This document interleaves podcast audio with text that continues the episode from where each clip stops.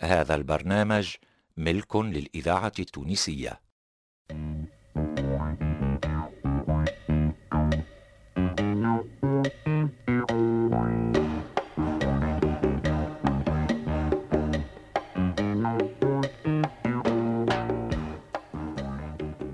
وجه في المرآة.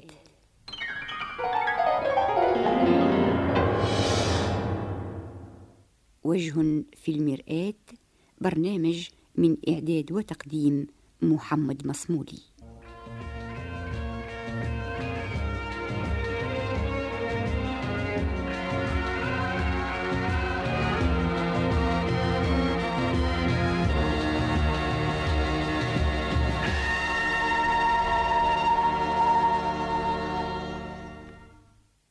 معي في هذا اللقاء أديب معروف جدا كتب للسينما وللمسرح كما كتب القصة والرواية القصصية الطويلة وعبر عن خوارج نفسه بالرسم كما مارس الإنتاج الإذاعي والتلفزي. وهذا الأديب مثل اتحاد الكتاب والعديد من المؤسسات الثقافية الرسمية لبلادنا مثلها في الخارج بجانب معايشته المخلصة والصادقة للكلمة وإنتاجه للحرف. اسم هذا الأديب هو الأستاذ مصطفى الفارسي. مرحبا بك سي مصطفى أهلا وسهلا سي محمد. بعد قليل سي مصطفى سنواصل النقاش بعد الاستماع إلى هذا الفاصل الموسيقي.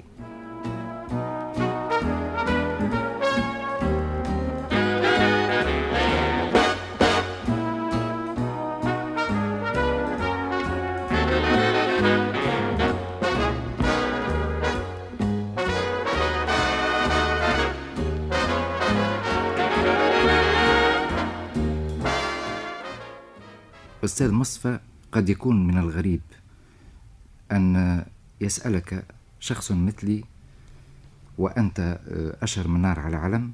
السؤال التالي من أنت؟ أعرف أن هذا السؤال سيكون من نوع الأبسيرد كما كما يقال. كيف تترجم هذه الكلمة؟ عبث العبث. ولكني أجازف على كل حال وأطرح هذا السؤال. اعتقادا مني بأن طرافة الأستاذ مصطفى الفارسي ستحول هذا السؤال الكلاسيكي والغريب إلى حد ما إلى طرافة من نوع آخر. هو في الواقع أنت أجبت عن سؤالك في ما قدمت به هذه الحصة الفارسي نوع من الحرباء ضرب من الحرباء الغريبة. يريد أن يأخذ من كل شيء بطرف عنوة وعن مقاصد بطبيعة الحال متصلة بذاته. من حيث المولد والمنشأ مصطفى الفارسي من مواليد صفاقس من سنة 31 26 ديسمبر 1931 ودرست بها الحصتين الابتدائية والثانوية. ثم التحقت بباريس وهناك زاولت تعلمي العالي. للإحراز لإحراز الليسانس ثم أيضا دبلوم عالي من معهد الدراسات الإسلامية العليا. هذا من حيث الوضع الجغرافي والوضع التعليمي التعلمي. أما من حيث السؤال السؤال في نظري من هو الفارسي؟ الفارسي كما قلت فنان. أو يريد أن يكون كذلك. وبطبيعة الحال من أراد أن يكون فنانا طرق أبوابا عديدة وجرب تجارب كثيرة منها التجربة الأولى والكبرى وهي تجربة الحياة. وأنا مجرب في حياتي دائما متطلع إلى كل جديد عاشق كل جميل أو كل ما يبدو لي جميلا. وآخذا بنصيبي وبسهم كبير أو صغير هذا لا يهم. المهم أن هو المقصد آخذ بسهم إذا وبقسط في هذه المحنة الحياتية التي لابد بطبيعة الحال أن تنتهي بنا إلى إلى العدم وهو أكبر العبث بطبيعة الحال. المهم هو أني في الحقبة التاريخية التي قضيتها بين الناس وما زلت أقضيها بينهم. آه، أعتبر نفسي من الكادحين في حقل آه، جميل وفي حقل آه، يعجبني أن أضع فيه بعض البذور. لاعتقادي أن هذه البذور لابد أن تؤتي أكلا في يوم من الأيام. وأن تثري شيئا وربما أن تفيد بعض الناس ممن سيعيشون بعدي. بحيث أنا من الناس الذين لا يعتقدون أن العمل الفني بأنواعه هو عمل آه، ارتجالي أو عفوي لا يخضع إلى منطق وإلى تسلسل. فمنذ نعومة أظفاري آه، بدأت مثلا آه، بكتابة إذاعيات وقصص قصيرة ثم تطور هذا الإنتاج شيئا فشيئا لكني مع ذلك ما زلت آه، أؤمن بأن ما كتبت ما كتبته أنا في سن السابعة عشر مثلا من عمري ما زال يمثلني نعم. من حيث من حيث المضمون على الأقل آه، بطبيعة الحال الأشكال آه، تتطور وأنا من المواكبين من المدمنين مواكبة التجارب الفنية والتجارب الأدبية على الأقل. لا في وطني آه، تونس أو وطني الكبير عند العرب فحسب بل أيضا في ثقافات أخرى آه، آه، بعض لغاتها وأحاول وسعي أن أطلع عليها عن كثب ومن الداخل ليمكن أن أكون مطلعا على أكثر ما يمكن من الأشياء التي تجد صدى في نفسي وتوافق هوى فيها. أستاذ فارسي على ذكر الثقافات الأجنبية هنالك شيء يحيرني بعض الشيء. آه، إنك قد كتبت الشعر بالفرنسية ولم تكتبه قط بالعربية على ما أعلم هل لهذا تفسير؟ هو التفسير آه، آه، كنت تقدمت به في ما مضى عندما سئلت عن هذا لأن ليست هذه أول مرة أسأل عن ذلك لأن ظاهرة غريبة جدا المهم هو أني آه، أريد دائما أن أكرع الأشياء من أصولها وأعلم المفروض عادة هو أن الشعر آه، ينبع من القلب وينبع من اللغة الأم التي ينتسب إليها الفنان أه صحيح. أنا ثقافتي العربية آه، في الواقع ثقافتي العربية كونتها لا آه، في آه، جامعة من الجامعات ولا حتى في المعهد الثانوي. كونتها وأنا في عمر العشرين تقريبا. وهو العمر وذلك العمر هو عمر المراهقة وكنت إذ ذاك في باريس. نعم. وبطبيعة الحال البيئة كان لها مفعول يعني واضح على أني نطقت آه، بالشعر في اللغة في لغة فرنسية. آه، بعد محاولات محتشمة آه، لا أعتبر أنا شخصيا أنها هامة. في الشعر بالعربية عندما كنت شابا وفي سن ال 15 سنة و 16 17 حتى ال 20 الموزون المقفى الموزون المقفى. كان شعر منثور لا عندما الموزون بدأت. المقفى وقد مللت مججت هذا الشعر لاعتقادي أن فيه آه، يعني آه، من الإجحاف ومن القيود آه، ما يمنعه عن جانب كبير من الناس. فله أخصائيون وأنا أعتبر أن الفطاحل المعروفين عندنا في الشعر هم أولى بالشعر مني. فبطبيعة الحال عندما آه، وجدت نفسي بين آه، شباب عند رجوعي من الجامعة بفرنسا وجدت نفسي بين شباب يحتذون الشعر الفرنسي ويحتذون الشعر الأوروبي عامة الشعر الحر لأن الشعر الفرنسي أيضا والشعر العالمي الأوروبي مر بمرحلة العمودي أيضا في الألكسندرا لكنه تحرر وتحرر قبل أن يتحرر الشعر عند العرب في لبنان وفي مصر وفي سوريا وفي العراق وخاصة في العراق وأيضا في تونس. فقلت في نفسي الشعر هو الشعر قبل كل شيء. بطبيعة الحال كل كل شعر له مزاياه وله عبقريته وأيضا له علات علات. من هذه العلات أن الشعر العمودي آه، يشبيك فيه اللحن والإيقاع والقافية المقفات حقيقة والصحيحة. لكن يضرك من سماعه بعض التلعثم في الأفكار وبعض التكرار وبعض الركاكات والكلام الفارغ وخلو من الصور آه، الجميلة التي تجدها في آه، في القليل القليل من الشعر العمودي. بطبيعة الحال عندما أراد الشبان أن يقتحموا الحر ثم في تونس في غير العمودي والحر وجدتهم يتلجلجون. ويقولون كلاما آه، لا يحسنونه. وبطبيعة آه، الحال أنا أتحدث عن أغلبي عن أغلبهم. لا أتحدث لا لا أريد أن أكون مطلقا في أحكامي لكني أعتقد أن آه، القيمة قيمة الشعر عندهم قد ذابت ذوبانا ملحوظا. آه، قلما آه، أطرب أنا شخصيا لشعر من الشعراء الذين آه، يكتبون في الحر. لأن إلى جانب الصور وأنا أعترف بهذا الصور الجميلة التي ترد في هذه الأشعار فأنا لا أشعر بالإيقاع ولا أشعر بالشعر كما أعرف أنه شعر. بينما بينما وصل الأوروبيون بشعرهم الحر إلى مرحلة الإيقاع وإلى التجانس بين الإيقاع بين الموسيقى إذن وأيضا الصورة ف لماذا لماذا تريد لماذا, لماذا تريد أن إيه. أكتب شعرا في لغة عربية ما زال في طور التجارب بينما وأنا أحسن لغة أخرى يمكنني أن أعبر عن نفس المشاعر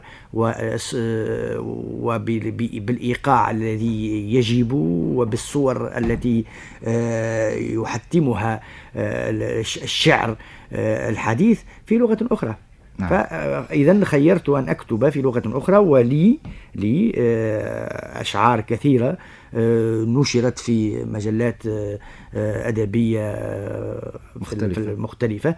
ويعترف بعض النقاد بأني شاعر في هذه اللغة. ولكني لا أعتقد أنا شخصيا ولا أشاطرك هنا الرأي أن الشعر لا بد أن ينبع في لغة القوم. لا أعتقد هذا تماما. إذا أنت تحت إذا أنت فهمتني بدليل أنا كتب ياسين مثلا و... كتب الكثير في لغة غيره. شعراء آخرون أي. قد كتبوا أي. ونجحوا نجاح باهر. أستاذ مصفى آه، قد كتبت القصة القصيرة بشكل وافر ولكنك في مجال الرواية القصصية لم تكتب إلا رواية واحدة. لماذا يمكن تعليل هذا؟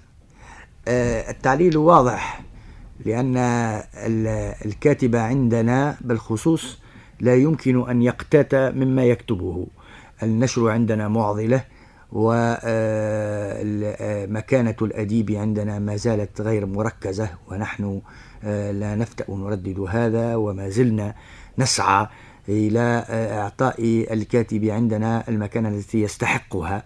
على الأقل ليكون له نصيب الحر من الحرية الواسعة. ونصيب الحر بالنسبة إلى الكاتب هو هو وهو قليل هو على الأقل أن يدر عليه ما يكتبه بمال يمكن أن يجعله مستقلا عن غيره. لكن آه، أن أقضي سنتين أو ثلاث سنوات في كتابة رواية قصصية لأني من المقلين آه، في الأدب أنا لا أكتب كثيرا كثيرا آه، أكتب أشياء يعني تتطلب مجهودا كبيرا مني وهذه الأشياء أركزها لأني أحترم الكلمة وأعتقد أن الكلمة مسؤولة والكلمة لا تلقى هكذا جزافا أو لا تكتب خاصة لأن الكتابة آه، تأريخ أيضا وشهادة آه، يمكن أن تحاسب عنها في حياتك وبعد موتك. إذا كل ما أكتبه آه، أحاول أن أكون فيه صادقا مخلصا للفن من ناحية. ثم لمضامين أعتبرها من ذاتي وهذه المضامين إذا عندما تبرز على الورق ويقرأها الناس يعني أقل عدالة في نظري هي أن تجعلني في يعني في وضع إنسان يستقل بذاته ويمكن أن يعيش مما يكتبه. ولاحظت أن الرواية التي كتبتها وهي المنعرج أخذت مني الكثير من الوقت فقلت في نفسي الرواية القصيرة القصة القصيرة هي لا تقل قيمة من حيث الفنيات خاصة عن الرواية الرواية الطويلة. فلما بل, بل قد تكون أكثر صعوبة أيوه في بعض الأحيان أي لكنها أقرب ربما آه، من حيث الزمان من حيث الزمن أقرب إلى يعني تقرب المسافة بين الكاتب وبين قارئه. فكنت أقول طيب ولي آه، شاهد على هذا وأن الكثير من القصص القصيرة التي آه، هي مجموعة في مجموعاتي القصصية يمكن إذا هي عولجت بطريقة أخرى يمكن أن تصبح روايات قصصية طويلة. لكن يكون من حيث الفن أستاذ مصطفى. yeah. وحسب ما قرأناه من دراسات وتنظيرات لفن القصة القصيرة لا يكون هذا عيب. عندما تكون القصة القصيرة نوع من التلخيص. تحول تلخيص قصة لا لا هي أنا حبيت أن أجاوبك لأني عارف وهذا المهم هو أني أن المنطلق آه، لا أقول الفنيات بطبيعة الحال القصة القصيرة لها فنياتها كما للرواية القصصية. لكن آه، هناك خلجات آه، كانت في نفسي وأردت أن أعبر عنها وعبرت عنها في قالب قصصي قصير. لكن كان بالإمكان لو التوسع فيها التوسع والتعمق. فيها والتعمق وإثراها وربما الخروج آه، من محيط إلى محيط آخر إذا نعم. ما هيش تتمات يعني في القضية في نظري كل فن قائم بذاته لكن كان يمكن في نظري كان يمكن لبعض قصصي لا أقول لكل القصص بطبيعة الحال لكن لعدد آه، قليل من هذه القصص أن آه، يكون موضوعا لروايات قصصية طويلة. نعم.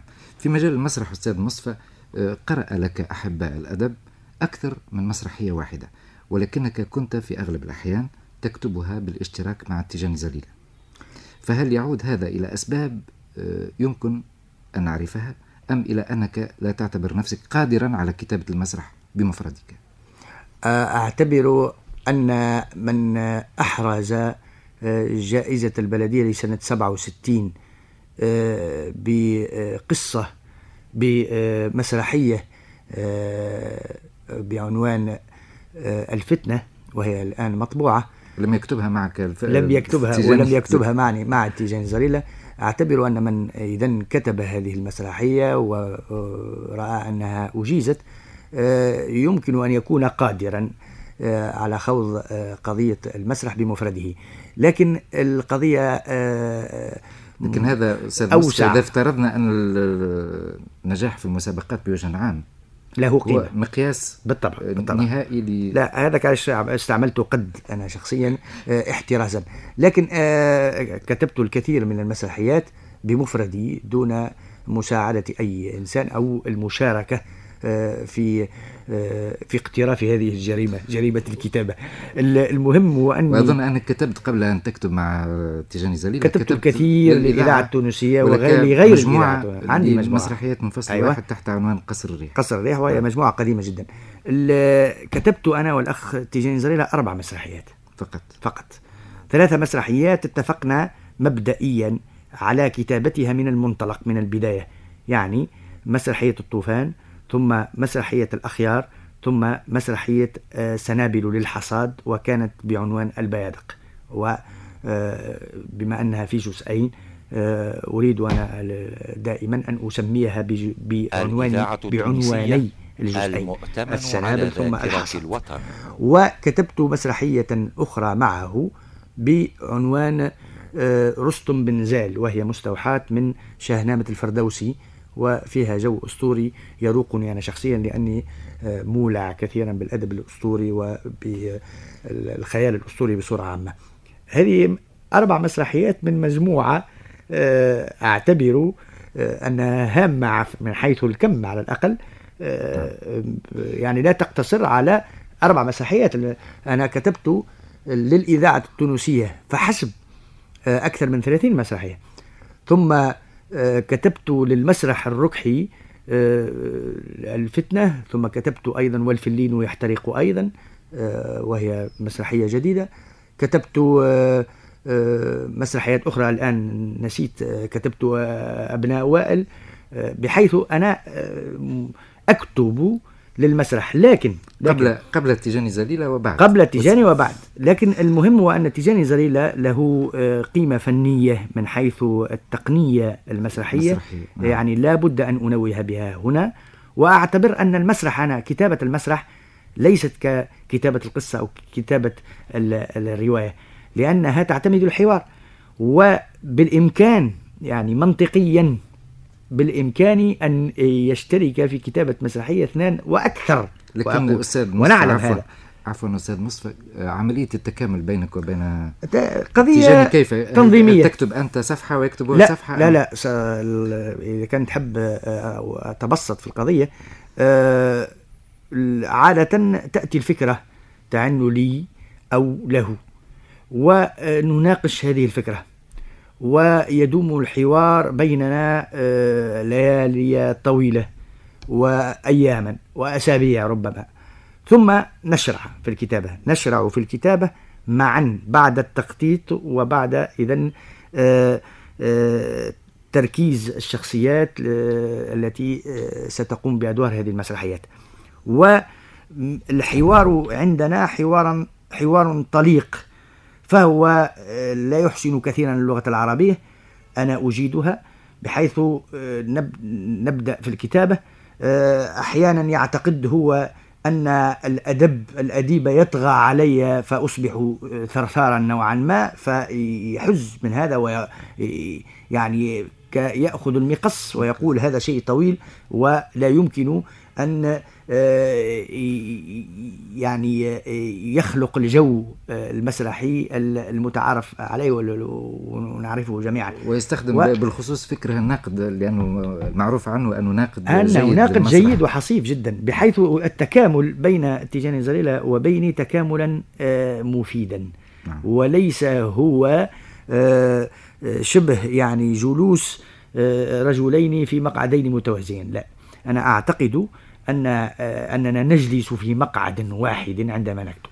ويقع امتزاج على طريقة الحلاج. هذا آه، أستاذ مصفى لاحظ المعجبون آه، بأدبك أنك لم تكن في أكثر كتاباتك ميالا إن صح التعبير للنقد. فكتاباتك في هذا المجال نسبيا وإذا قرناها بكتاباتك في مجال الخلق تعتبر نادرة. جدا. آه، بماذا تفسر هذا؟ آه، أولا آه، عن نظرية عن نظرية عالقة بذهني وما زلت أتشبث بها وأن أني أعتقد أن الناقد يعيش على حساب الخلاق. هذا بصورة قطعية.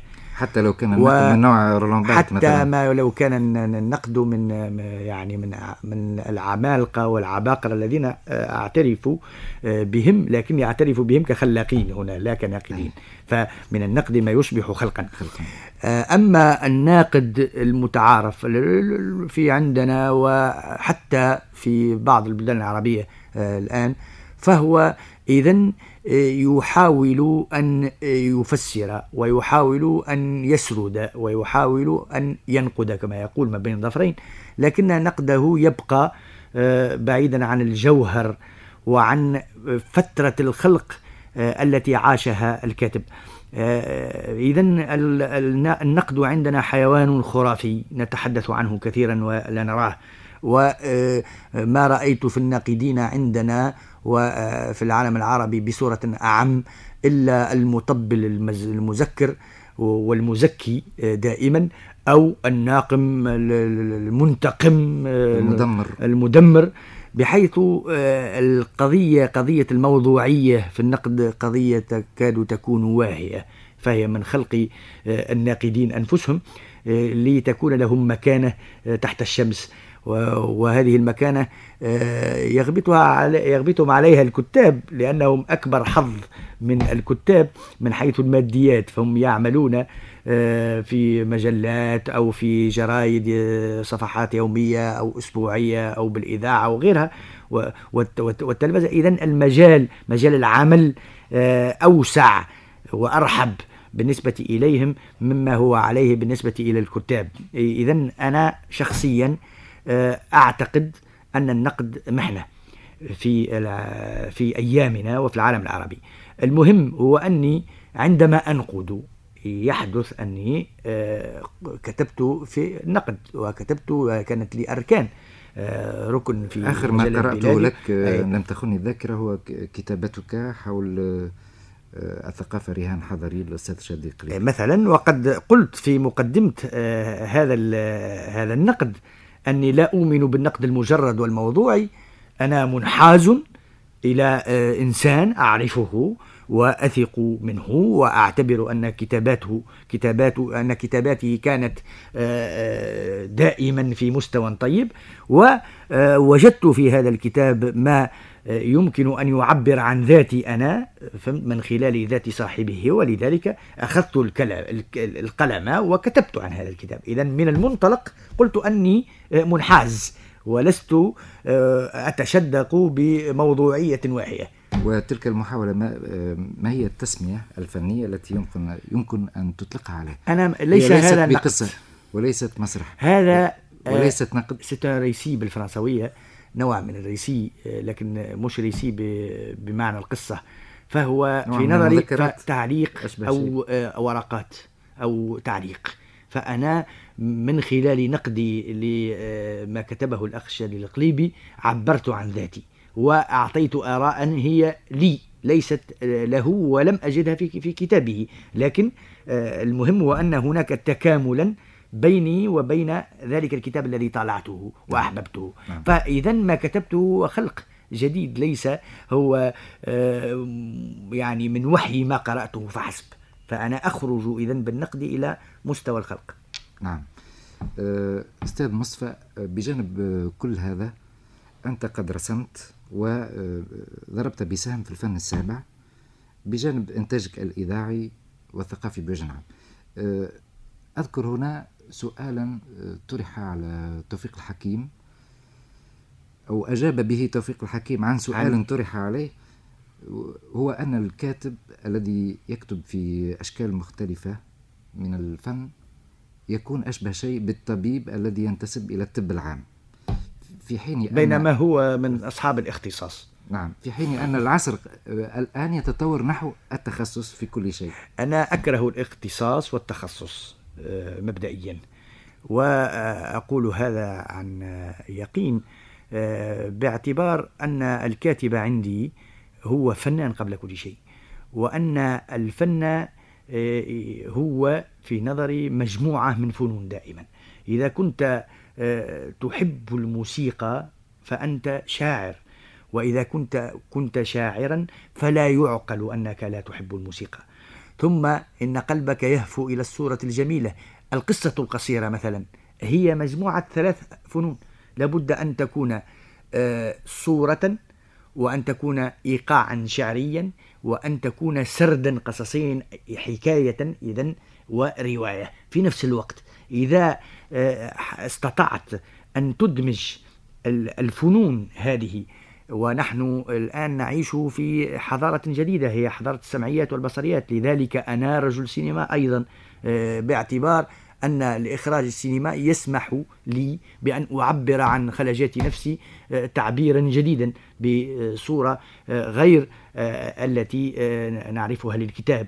فإذا هناك تكامل عناصر كثيرة تجعل من الفنان فنانا أو هو في نظري يبوتق نفسه في فن ومن بوتق نفسه فهو غير حر. الفنان هو قبل كل شيء حر وهذه الحرية تتمثل في هذه الفروع الكثيرة من الفن التي يكرع منها ويأخذ عنها ويحاول أن يدمج نفسه فيها ليصبح ملك الكون. لأن الفنان هو ملك الكون وإذا لم يدمج نفسه في هذا الكون فلا يمكن أن يقدر له في يوم من الأيام أن يكون معبرا عنه أي, أي أن يكتب له الخلود. فإذا الفن في نظري هو ليس الموسيقى فحسب وليس الرسم فحسب وليس الكتابة القصصية فحسب وليس المسرح فحسب هو كل هذا وذاك. وتصديقا لقولك أستاذ مصفى آه، هو أن عصرنا يتجه إلى نوع من تفجير الأشكال الفنية المختلفة وإلى اعتبار أن المسافات أو الحدود الإذاعة التونسية أدبي وآخر الذاكرة هي الحية. حدود أو مسافات مزيفة.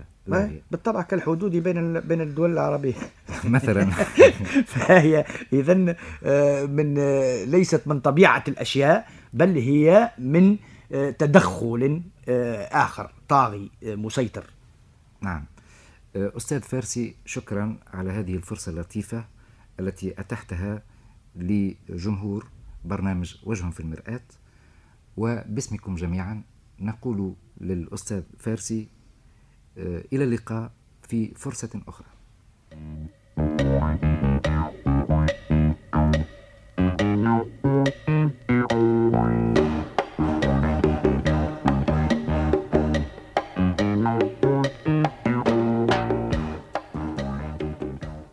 وجه في المرآة.